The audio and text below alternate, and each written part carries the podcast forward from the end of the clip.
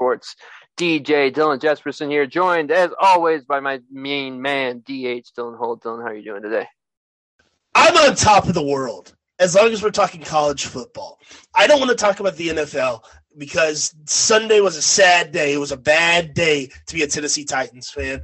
Everything looked good for like three quarters, I'd say. And the third quarter started going downhill. Saquon Barkley turned into Penn State Saquon Barkley. But I for the first like half, oh my goodness, the Titans looked like who cares? AJ Brown's gone. We're not gonna miss a beat.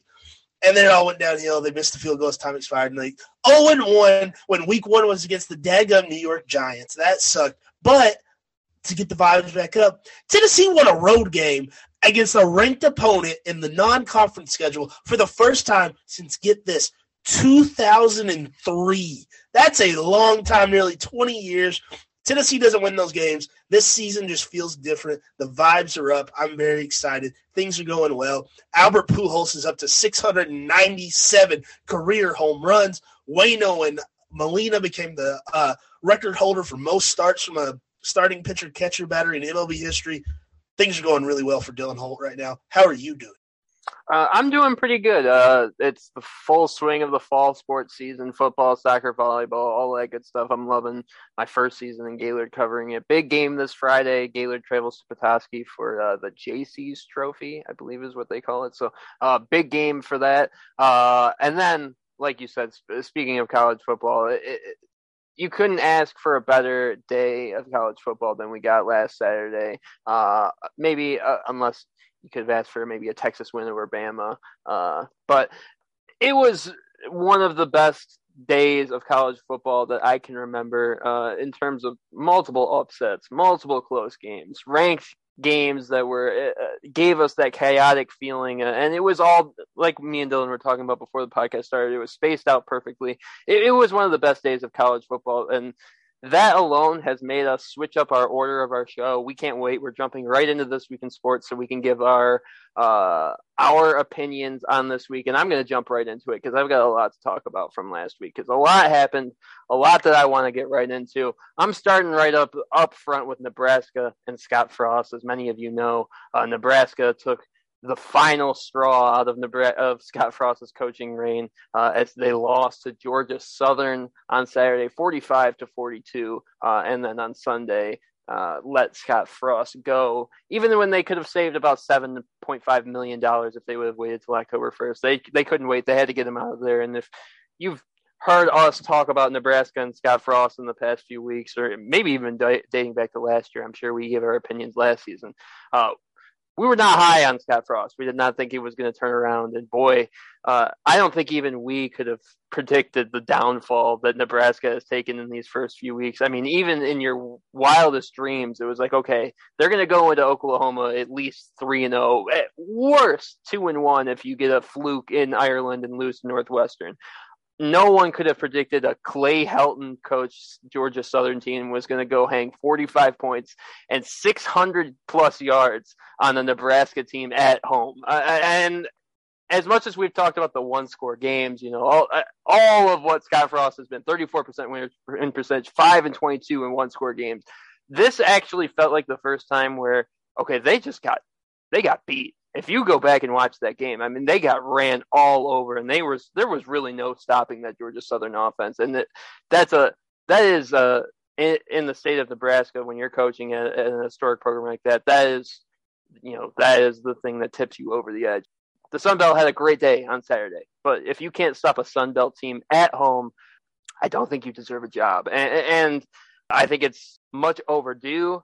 Now you're stuck with an interim head coach for nine games. Uh, I'll get to Mickey Joseph in a little bit, but uh, I, I, you're in a tough spot as a Nebraska fan, welcoming Oklahoma in uh, this weekend uh, to eh, with an interim head coach. Uh, I do think if you had any shot, I don't think there's maybe a 0.1% chance you win that game, but I think it did go up maybe a 0.005% by firing Scott Frost just because it gives you a little bit of something else to play for. Uh, I don't think it's going to happen, but at least it like gives you a, a minuscule better chance. I think this puts Nebraska fans in a point where they got to do a reality check on what they are as a program and what they can achieve uh, going forward because since they've joined the Big Ten, they have not been good. I mean, think about where they were leaving the Big 12 and joining the Big Ten. It is a stark difference. The only team that has a worse record in the Big Ten since Nebraska's joined is Rutgers, and that's that's terrible. I mean, that I mean, there's no Rutgers has been the bottom of the barrel, and let's be honest, Rutgers is gaining on them at this point. Greg Schiano is starting to turn things around. If it, it, with an interim head coach, it could get real close by the end of the year. So, uh, and if you remember, in 2018 when they hired Scott Frost, it was literally the perfect hire. You've got a former national championship winning uh, quarterback in Scott Frost that played under uh, Coach Osborne. He had just gone undefeated at UCF, and he had spent time under or, uh, under Chip Kelly at Oregon. Uh, if the phrase "if he can't do it, no one can" was thrown around, and and you might that might be true. That might still be true. If he can't do it, no one can. Might be true about Scott Frost. And I've listened to a lot of Nebraska media in the last few days. I think they're they're a little bit lost on what they can achieve and where they are. I, I heard someone talk about they thought that Matt Campbell would want to come to Nebraska because he, for some reason, turned down USC last year because he wanted to stay in the Midwest and, and wait for the Nebraska job to open up that is reaching. Like at this point, Matt, he's reaching. He is a, a, a very hot commodity in the head coaching space, and to go and think that you're going to get a guy like that to go to Lincoln, Nebraska, I just don't think. I don't think you're in the right headspace right now. I think I'd rather go to Boone, North Carolina, and coach at Appalachian State than I would Lincoln, Nebraska right now. So get that out of your head. Get the Urban Meyer out of your head. There's no, there's no chance. I if you if you ask me who I think the top candidate for the Nebraska job right now, I think it is interim head coach Mickey Joseph. Uh, he was the wide receivers coach at LSU. He coached Justin Jefferson and Ja'Marr Chase at LSU, which both of us have talked about how much we love those two guys. And he's a modern day recruiter. I mean, most of the guys, most of the big time names on Nebraska's uh, recruiting classes in the past few years has been because of Mickey Joseph. So uh, I think if that's where if you want to start anywhere, you got to start with like a guy you haven't really heard of that's that's making a name for themselves, and maybe in these next nine games could really uh, put put his stamp on that program and take it over. Because man, I do not see anyone clamoring over taking over uh, uh, Nebraska in the Big Ten West. That's only getting harder as USC and UCLA join it in the next couple of years. What if they just threw like a dump truck of money at Ed Orgeron? that would be something. Get him and Mickey back together. Just move LSU Midwest.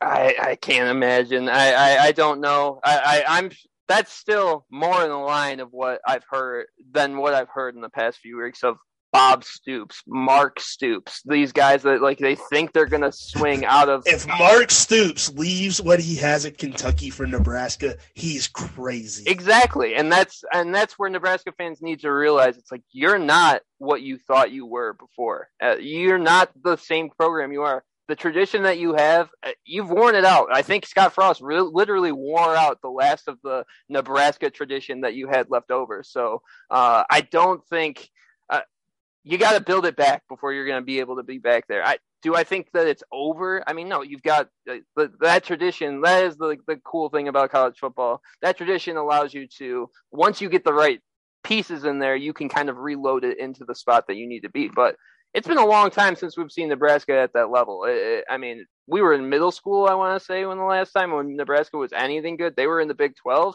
maybe they need to go back to the Big 12. I don't know. I, I, there's a lot of things wrong in uh, Lincoln, Nebraska that they need to fix.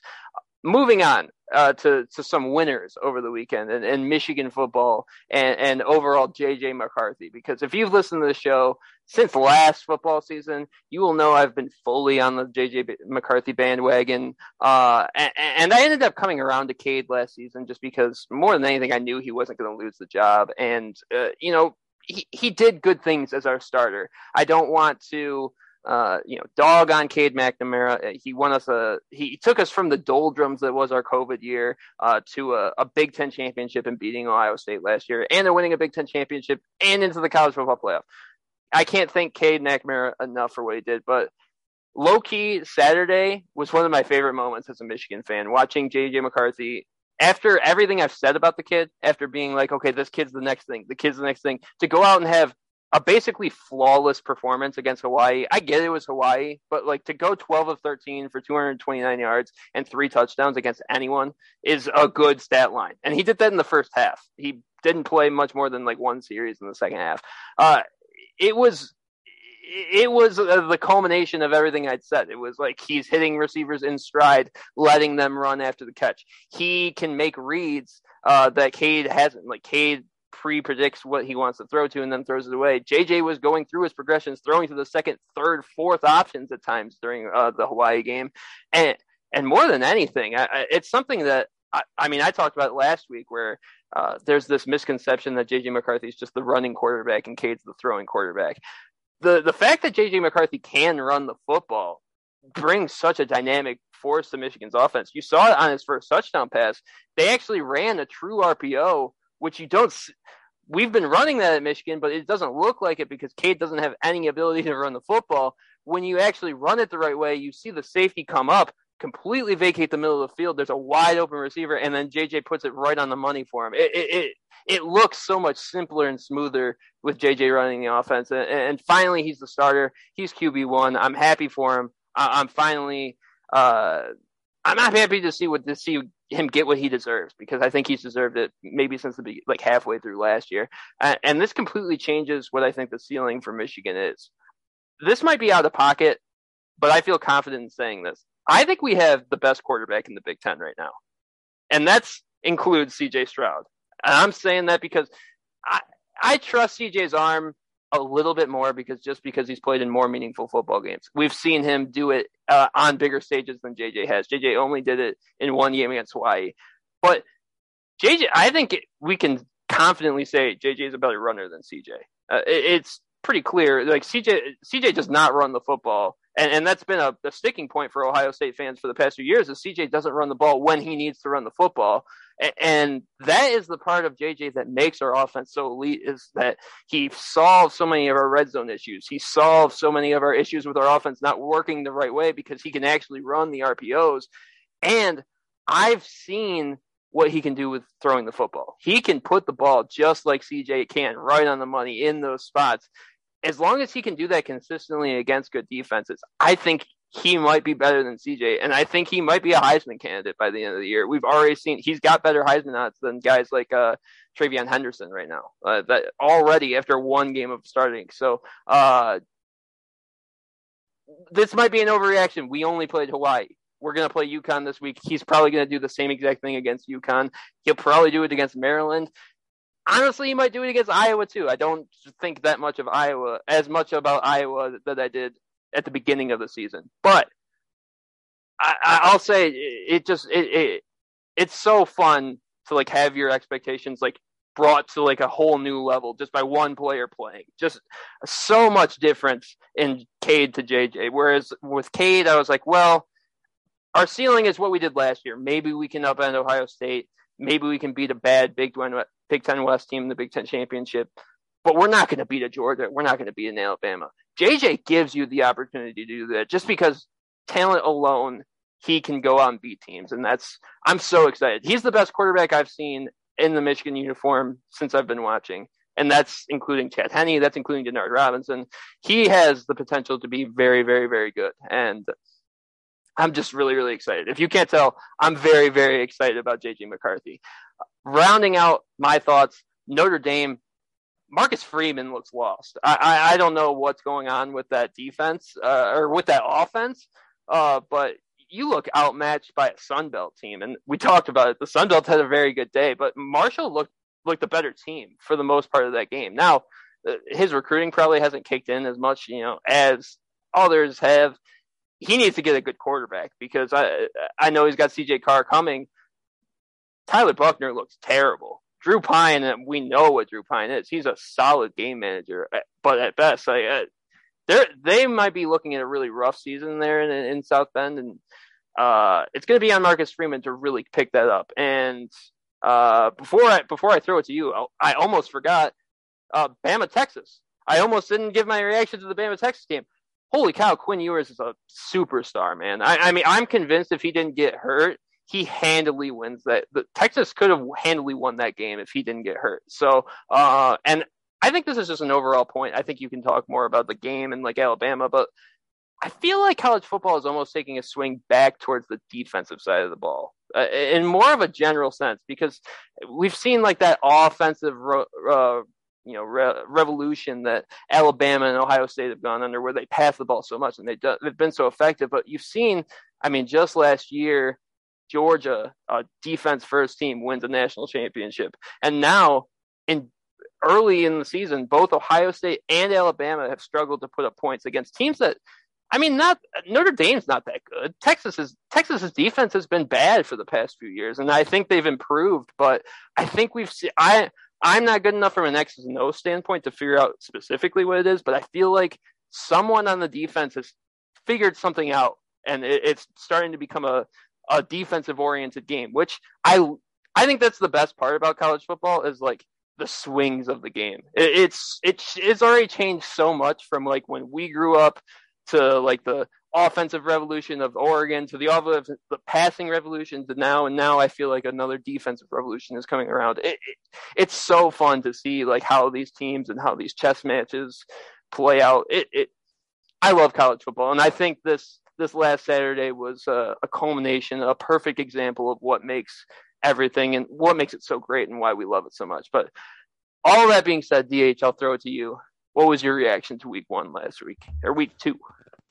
I'm going to piggyback off that. I, I, couldn't agree more. I think defense is kind of taking college uh, football kind of like by the sack, and they're like, "Hey, this it's us now." And people, defensive coordinators or head coaches too, they saw what Georgia did last year, having so much talent on the defensive end, and they won a national championship because of it. Georgia had talent on offense; they didn't have national championship talent on offense. They just had enough talent to win games. That defense was dominant and one of the best defenses we've ever seen in the game. And people see that and they're like, okay, we can win games by just not letting people score. What a revolutionary idea. And it's working for teams. It's helping them stay close in games, which Alabama going to Texas, I don't know if that's the greatest example because even last year with this loaded squad Alabama has, it's even better now, I think. Uh, they struggled going on the road a little bit. They went to Texas A&M, and I'll get into Texas A&M in a minute. They went to Texas A&M last year and lost to a team that they are much better than. They're much better than that Texas team, and I still believe that.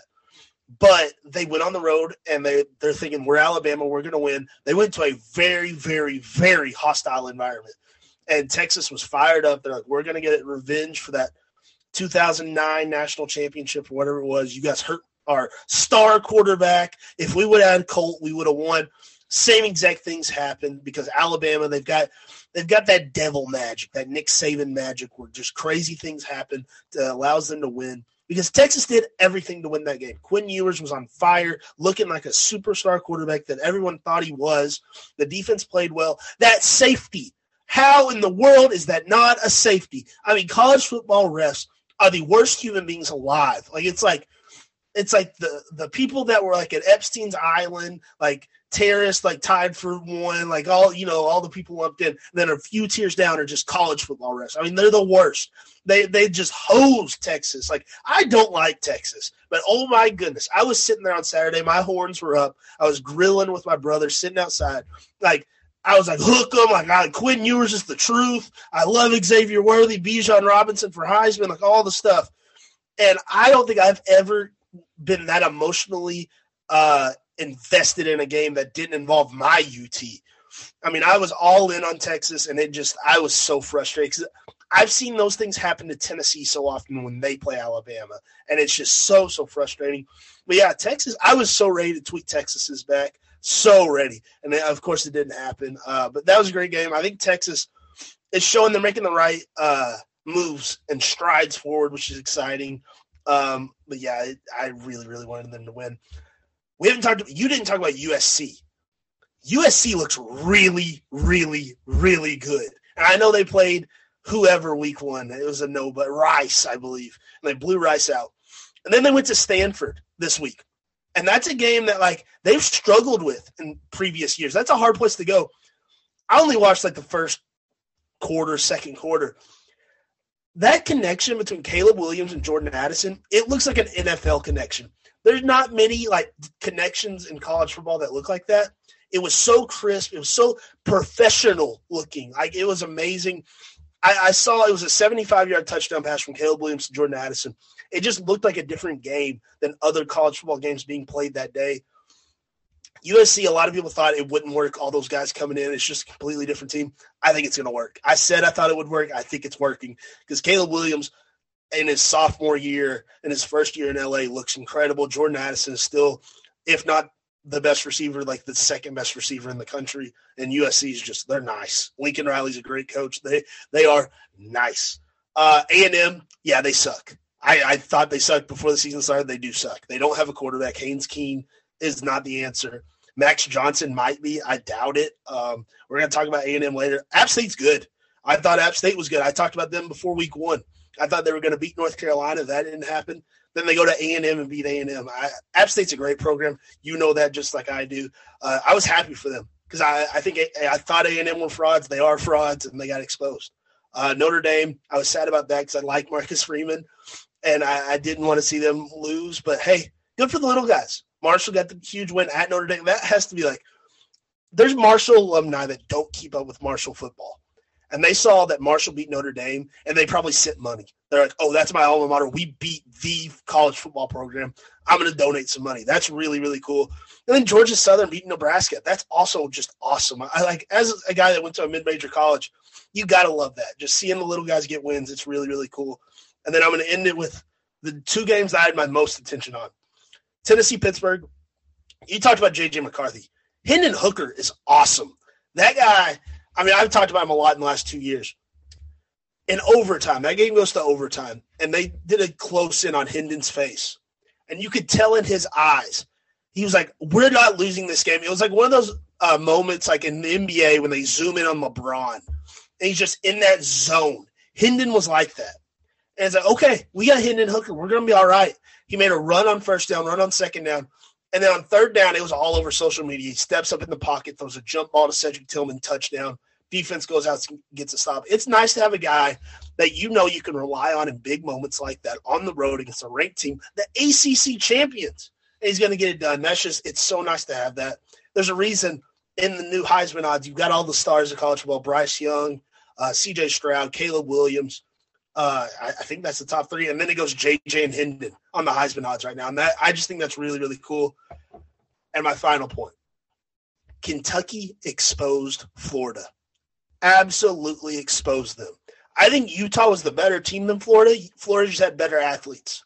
Then they play Kentucky, who has just as good of athletes. Kentucky absolutely exposed them. Kentucky's got a great defense. Offense still isn't that good. Will Levis is overrated. Anthony Richardson, oh my goodness. They crowned him the king of college football. How untrue was that?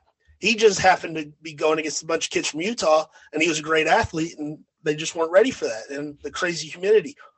Kentucky was ready for the humidity. Kentucky's got great athletes, and they went out there, they exposed that Florida offense, and uh, I think a lot of people have realized, yeah, Florida, they weren't the number twelve team in the country. They just upset Utah, and Kentucky's good. So yeah, I'll leave it there. Yeah, a lot of stuff to get into with that college football stuff. It, it, easy to miss out on some of that stuff, but yeah, I, I completely agree with everything that you're saying there. It, it was an amazing weekend of, of college football, and I'm hoping for just another one uh, this upcoming Saturday. Uh, we're going to get into our game of this week, which this week is going to be Guess Who. Uh, I was trying to get my uh, my cheat sheets pre- prepared because I don't know where you're going this week.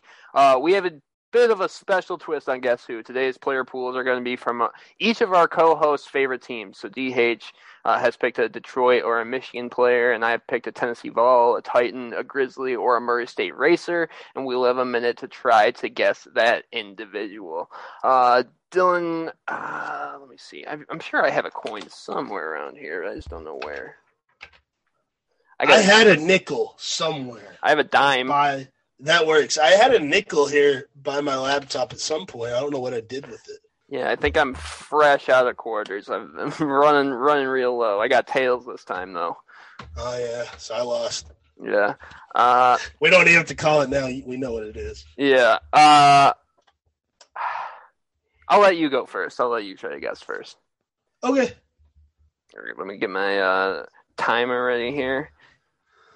Are you ready? Know where to go? Yeah, I reckon. All right, three, two, one, begin. Is this a college athlete? No. Good, thank God. Um, is it a Tennessee Titan? It is. Is the Tennessee Titan? Oh goodness, I hate this roster so much. is it an offensive player? It is. Okay. Is it a wide receiver? No. Tight end? No. Thank God. Quarterback? No. Tag It's a lineman? No. No. Running back? Running back, yes. It's Hassan Haskins. It is Hassan Haskins. there we go. It's a Michigan guy. I there had to. I had to. I'm going to bring up Hassan Haskins later, but uh, yeah. Okay. Uh, Hassan Haskins, Michigan guy, uh, Tennessee Titan. Uh, good little crossover. All yeah, right. There we go. Um, my... I guess I got a time. Yeah. Are you ready? I am ready. All right, go. Is it a college player? No. Right. Is was. it a basketball player? Yes. A Piston? Yes. Okay. Guard? No. Forward? Yeah. Okay. Uh Saddiq Bey? Yeah. Okay. that was the first Detroit player I thought of for whatever reason. I was like, I don't want a star. So I was like, I don't want Cade Cunningham. I was like, oh, Saddiq Bey, he's a fun one. I like Villanova basketball. So yeah, that's where the brain went. Yeah, yeah, Saddiq Bey, very overlooked player in this. Uh, you know, everyone wants to talk about Cade and uh, obviously uh, what's his face Jaden from Ivey. Purdue, Jaden Ivey. Uh, but yeah, uh, Saddiq Bey, Isaiah Saddiq... Livers. They got a few Did... nice little rotational forwards. Did he score fifty last year? Yeah, I think so. That's what Maybe, It might have been even his rookie year. He was the first yeah. team all rookie. He, overlooked guy. He's a very good three point shooter. He did not have have a lot of uh, hype coming out of Villanova as a pro. So uh, for some reason, yeah, he was really good at Villanova. Yeah, uh, definitely one of those picks that has made me think that Troy Weaver kind of has his his stuff together as a GM as a Piston. he, he knows the basketball. He, yeah, you can see he knows the basketball. All right. Uh, moving on to the question and answer for this week. Uh, before we get on this week's picks, we're going to get into our question and answers. Uh, we'll start with my question. We're going to get into uh, a little bit of the NFL stuff. I know uh, I'm sure there's a lot of NFL, uh, fans looking for more NFL content. We'll, we'll, give you a little bit here, even though both of our teams lost. Uh, there was another team that lost that I don't think either of us expected to lose, and that was the Green Bay Packers, uh, losing handily to the Minnesota Vikings uh, in their Week One matchup. Uh, at least from my perspective as an NFC North guy, I just assume the Packers will roll through everyone in our division, and to see that kind of go the opposite way to see Minnesota kind of handle the Packers. Uh, it shocked me enough to make it my question this week. Are the Packers bad? Is Minnesota good? Or is this just a week one result that we shouldn't look into too much? Dylan, I'll throw it to you. Yes. That is my answer. Yes. I think the Packers are bad. I think the Vikings are good. And I think it's a week one thing. I, really think all the all three of those things are true. I know I should probably just pick one. I don't think the Packers are good. The Packers are going to have to do something to add a weapon for Aaron Rodgers. It's not 1952. You're not going to run a wing tee with uh, AJ Dillon and Aaron Jones. You're, it's just not going to happen. If this was Murray, Kentucky at Murray High School, it'd work fine. Like that's what we've done forever. This is the NFL. They've got to figure out something where it's not just Aaron Rodgers wasting away with two fantastic running backs. I think they're both great. You got to get some weapons. Robert Tonyan can't be the top target. I don't know what they're going to do, but they got to do something. On the other hand, Minnesota, I really like that roster.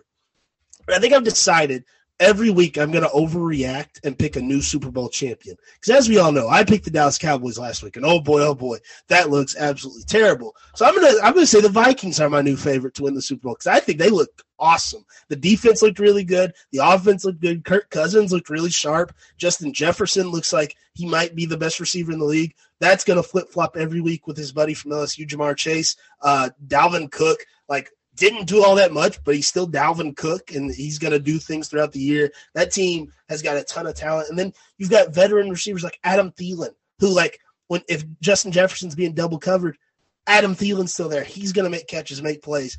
They got a good team, and I, I think people overlook them just because they're in the North with the Packers.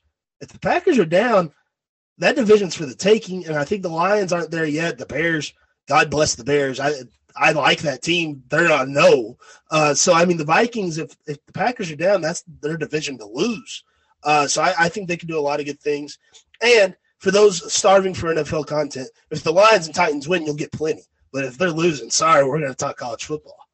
Yeah, yeah, I, and my answer is uh, the same cop out, but it is a combo of all three. A lot has been made of the Rodgers and his receivers since Davante Adams left, and man, I, you couldn't come out and have a worse showing than I th- I think you did. I mean, Christian Watson having that first ball go right through his hands. I, I, I think that was just the the beginning of what we saw was just a struggle for that offense the entire game, and uh, I don't want to like prescribe to, for players how to play. I, I, am past that, especially as someone who's never played the game. I don't know how your body's going to react to stuff, but I, I do think there's something to be made uh, of a quarterback who has basically a brand new receiver room coming in and not playing a single preseason game and not getting any uh, I mean, uh, so much of a quarterback and receivers relationship is just getting that timing down and getting real game reps and and doing those things. And, and to not play a single snap of preseason football, I feel like just makes that first loss look way even worse because it was clear that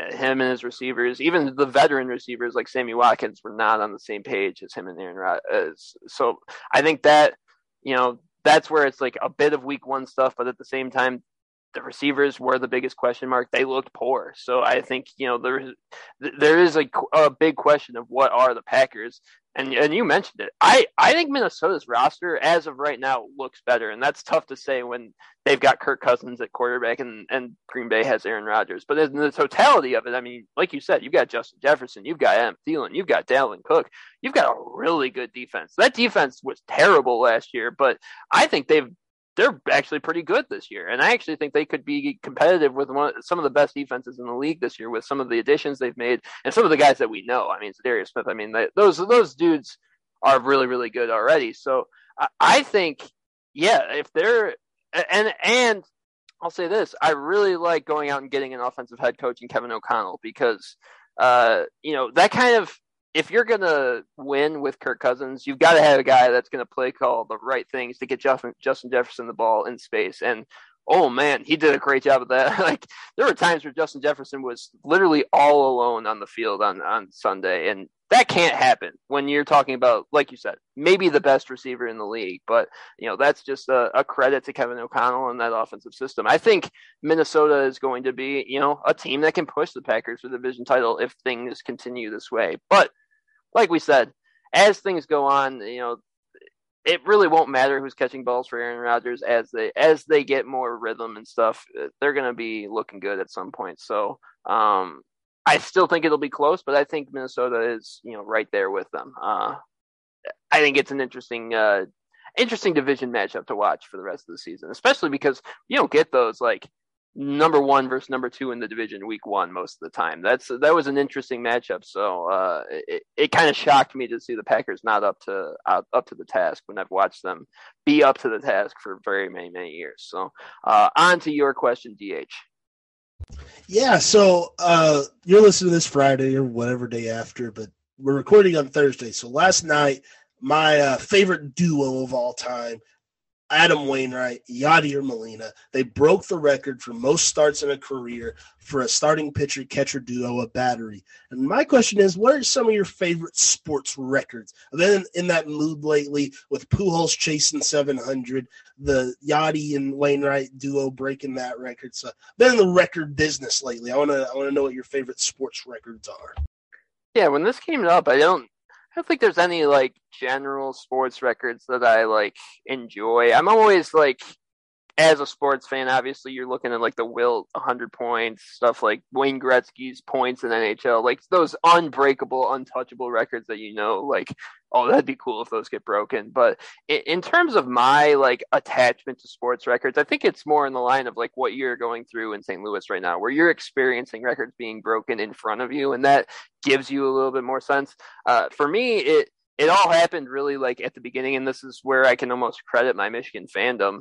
Uh, I watched the all-time Michigan leading passer in Chad Henne t- throw most of his passes. I watched the all-time leading rusher in Michigan history in Mike Hart run the ball almost every time, and Michigan's all-time leading receiver in Braylon Edwards catch most of his passes. That was a little bit before my time, but I saw like the back end of his career. So I saw like the all-time greats of Michigan come through right as I was getting into college football. So those will always stick out in my mind as like, oh, the best Michigan quarterback, the best Michigan running back, maybe not talent wise, but numbers wise, were there when I was getting into college football. And that's like what has almost sparked that, you know, I, it, it's what's driven me to be almost into uh, sports journalism in the way because it's like I I understood numbers from a different standpoint back then, where it's like this puts in context to how good these players are that I'm watching right now, which was really cool. Uh, and then also uh, I got to give a shout out to ha- Hassan Haskins, five touchdowns uh, against Ohio State. That was the other reason I picked him. And guess who? Uh, that is one of my favorite sports records. Uh, most rushing touchdowns uh, in a Michigan Ohio State game, five touchdowns. Hassan Haskins. A lot of great Ohio State and Michigan running backs, but no one's done better than Hassan. So, uh, what about you? What are some of your favorite sports records? My favorite record ever is you mentioned it, the Wilt Chamberlain 100 points in a game.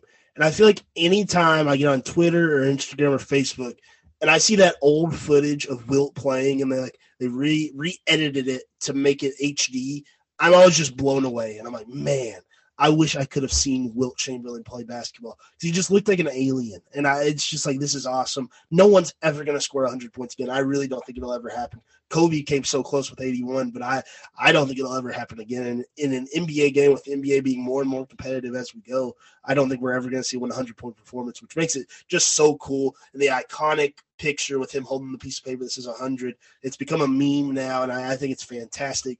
Another one which has weird roots. It's from a video game. It's from NCAA, all those games in Dynasty mode. Uh, whenever you're like, okay, you get so good, you get all the five star recruits, and you just start winning, winning, winning.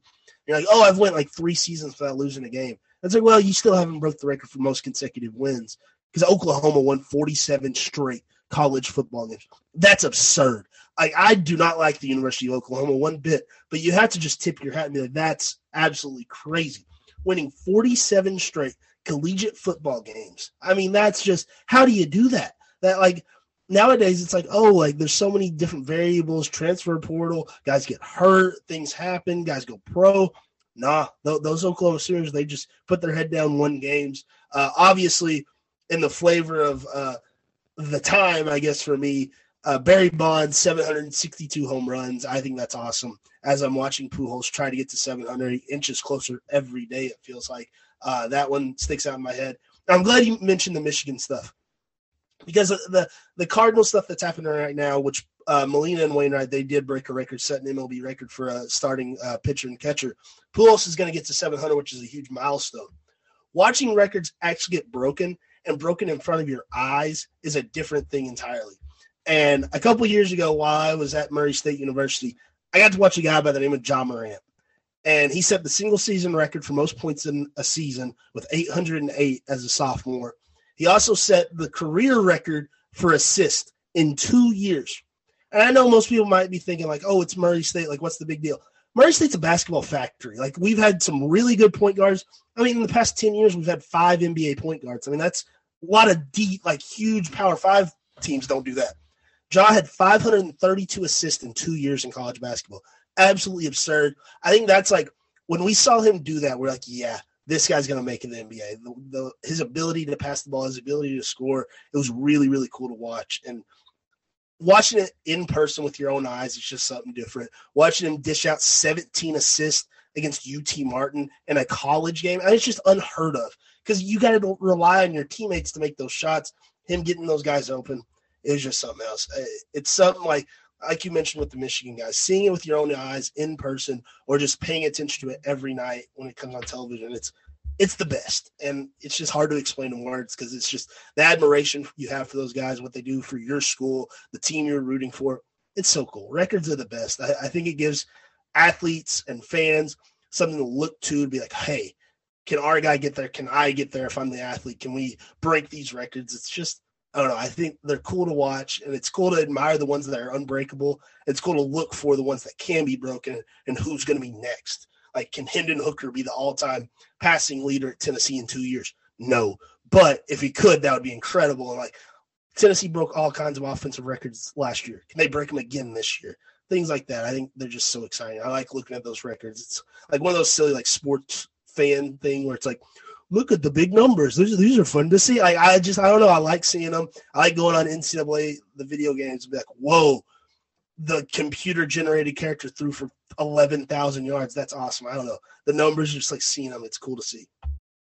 Yeah, I mean, as sports journalists, I think like that's one of the things, especially as a young kid, where you like it puts it puts into context like the it's it's easier to like understand what you're watching, and you know it's like oh that guy ran fast, that guy broke a lot of tackles. It's like this is an actual you know number that I can put to it. So uh, moving on, we got the picks coming up this week. We've got BYU and Oregon. We've got Penn State and Auburn, and we've got Miami against the Texas A&M. Uh, a few big Power Five matchups before the conference slates really get going. Uh, we'll start with BYU Oregon. Dylan, you you beat me with BYU over Baylor last week. Uh, how you feeling about the Cougars this week? I like the Cougars. I, I liked the Cougars last week. I like them this week. I'm not crazy about Oregon. I haven't been crazy about Oregon at all this year. They did bounce back really nicely last week after getting absolutely boat raced against Georgia and Atlanta. They beat Eastern Washington 70 to 14. That's pretty good bounce back after not scoring a single touchdown. Uh, but BYU, man, what a huge win against Baylor, 26 to 20 in overtime. It's at Autzen in Oregon. I'm still going to ride with BYU. I think this BYU team is really, really talented. I think they can get it done. It's number 12 BYU visiting number 25 Oregon. It's not a night game. If it was a night game at Autzen, I think I would definitely ride with Oregon. Just one of those things. But I think midday, 2.30 kickoff, which would be like noon for them, I'm gonna ride with BYU. I think I think the Cougars go in there, get another huge top 25 win, and they'll become a top 10 team by next week. So I originally coming in, I was going to agree with you and go with BYU, but now I'm thinking about it, and this is this is the BYU mode of This is what BYU does. I, I've remembered this for a few years because BYU, I, can't remember who they beat before. They they beat like another Power Five team, and then they came and played Michigan uh, at home, and and Michigan just destroyed them. We we shut them out. Uh, it was one of like our first three shutouts, uh, and then when they played Tennessee, when they beat Tennessee on the road. I think the next week they got destroyed by some team uh, the very next week. So uh, I, this has been kind of their thing. They go, they put all their heart into one really big game, and then they kind of let up the next game. And the fact that it's at Oregon, I think that's the big difference. Uh, that it's tough. Like it's tough to play at Oregon. There, there are a few places tougher to play. I don't care if it's night game or, or a day game. That's going to be tough. Especially, yeah. I, I I wasn't very convinced uh, Oregon was a good team after Georgia, but uh, BYU is a different animal. They should be more, like I said against Baylor, they should be more talented. I think the home game at night in Provo kind of gave them a little bit more than I thought that it would. I don't think they're going to have that same opportunity uh, against Oregon at Oregon. So I'm going to go with the Ducks. Moving on to Penn State Auburn. This is a game that Penn State won last year. Now it's at Auburn. Uh, Dylan, who you like in this one? I was dumbfounded to find out before writing my notes that Penn State was ranked 22nd in the country. That doesn't feel right. Penn State has not impressed me at all this year, uh, but neither has Auburn. Last week, Penn State beat Ohio 46 to 10. Ohio, not Ohio State, Ohio, the Bobcats. Auburn beat San Jose State 24 to 16. Neither one of these teams have been very impressive this year. Both these teams, I believe, are being held back held back by their quarterbacks. Uh, Penn State has Sean Clifford. Auburn has TJ Finley, I believe, still starting for them. Neither starting quarterback's very good. Um, I'm going to go with Penn State. I just, with it being at Auburn, at Jordan Hare, it makes me want to go with Auburn. I like Auburn a lot more than Penn State. I just, I feel like this is the game where Auburn's like, okay, we should have, we, we had a chance to win. TJ Finley held us back, and they make a QB change that they desperately need. So I'm going to go with Penn State. You got Sean Clifford. He's got experience, if nothing else. James Franklin is a good coach. I think Penn State gets the win on the road, a big win on the road at Auburn against. It's going to be conceived as a big win. I Auburn's not that good, uh, but it's going to be conceived as a big win because it's on the road at Auburn, Alabama. And yeah, but neither one of these teams are very good. Who do you have again? Penn State at Auburn.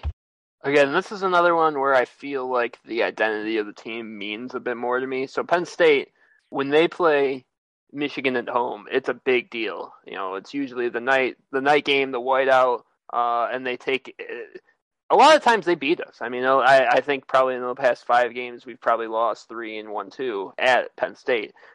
At home, Penn State does not give us any trouble. It's not even a, like they look bad. I remember I had one of my best friends is an Ohio State fan, and I actually took him to the Michigan Penn State game the year after it was Saquon or no, it wasn't Saquon, but but Trace McSorley was still there, and we look we won like 42 to 13 and he he looked at me he was like this team sucks. This Penn State team just sucks. And then that Penn State team went to beat Ohio State at home later that season. It it's such a that team is so night and day. When they're on at home everything's rocking they look good. When they're on the road uh, and especially against a good team on the road they I've never they they look like what we think Penn State is, just like a middle of the tier, not very good Penn, Big Ten team. So I think that makes a difference. I don't know much about Auburn this year. I just I'm not high on Penn State this year, and I think this is a perfect. This is a perfect. They might get boat race just because I, am not big on Sean Clifford. I think that team is bad on the road. I think that, I think Auburn wins that handily. Uh, moving on, the last one: Miami versus Texas A&M. A&M coming off the upset loss to App State. Dylan, who you got in that one? I want Miami to win this game by like 50 points. I think A&M's a bunch of frauds. I think Jimbo's a fraud. This is a lot of fraudulent talk here, but man, I don't think A&M's very good. I don't think Miami's that good either, if I'm being honest. I want them to be good. They beat Southern Miss last week 30 to 7, but A&M lost to App State 17 to 14.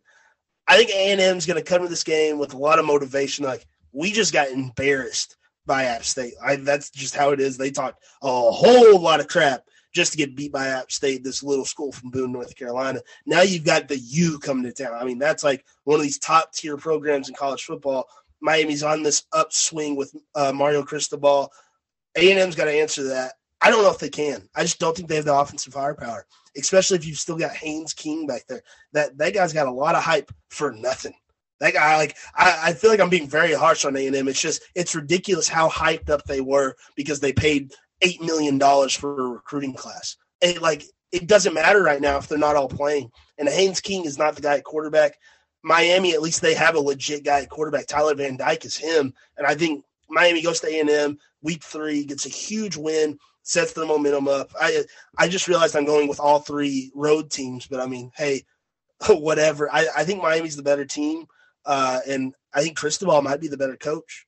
I, I'm not crazy about Jimbo. I, I saw a quote that said Jimbo is stuck in 2014, and I, yeah, I, I, I think he might be. And 2022 Miami, I think is better than 2014 anything. so, uh, who do you have in Miami, Texas A&M?